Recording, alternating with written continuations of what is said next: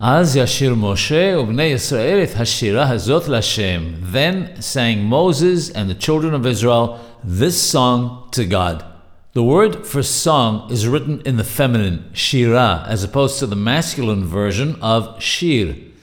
At the time of the final Geulah, the final redemption, the Jewish people will also sing in praise to God. However, on that occasion, it will be a song in the masculine form, shir.